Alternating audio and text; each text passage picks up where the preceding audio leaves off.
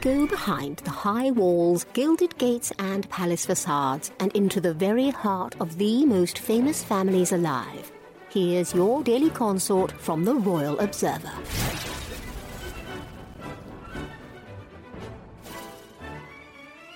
Meghan Markle and Prince Harry's marriage faces a big test as the royal rebels clash over their cultural interests that are also affecting their parenting styles, a source spilled. Harry has never been properly educated, he had terrible A levels.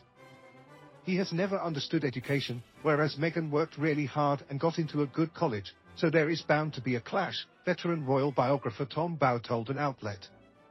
In the end, what is always an issue is how to bring up your children, and if you can't agree on that, it becomes a major problem. That's going to be their next big test, how are they going to educate and bring up the children? Bower added. As a college graduate, the Duchess of Sussex is understood to want the pair's two royal children, Prince Archie and Princess Lilibet Diana, to attend university and enter the career world in due time.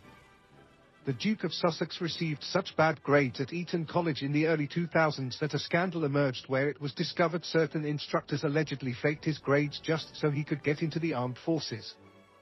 Needless to say, the two Montecito royals likely have different ideas about continuing education past high school. Harry was the only member of the former Fab Four, which included his wife, Prince William and Kate, Duchess of Cambridge, not to have a college degree. Additionally, the clash of interests between the ex-working royals is also said to be causing a rift between the married couple. Bower continued, I think recent photographs have shown Meghan is happy without Harry, and Harry is happy without Meghan, so what is going to happen when they get back together? There's a clash of cultures, but they will have to one way or another reconcile it.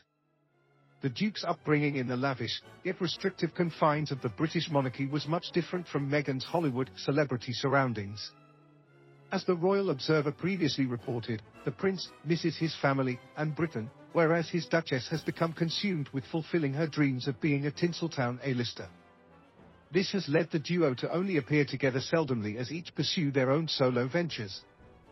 Royal expert Katie Nicholl summed up the couple's divergent paths by stating, you have to wonder whether the novelty of that has worn off. GBN interviewed Bower.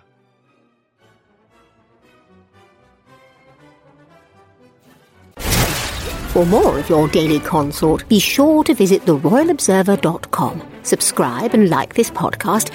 Oh, and keep calm and carry on.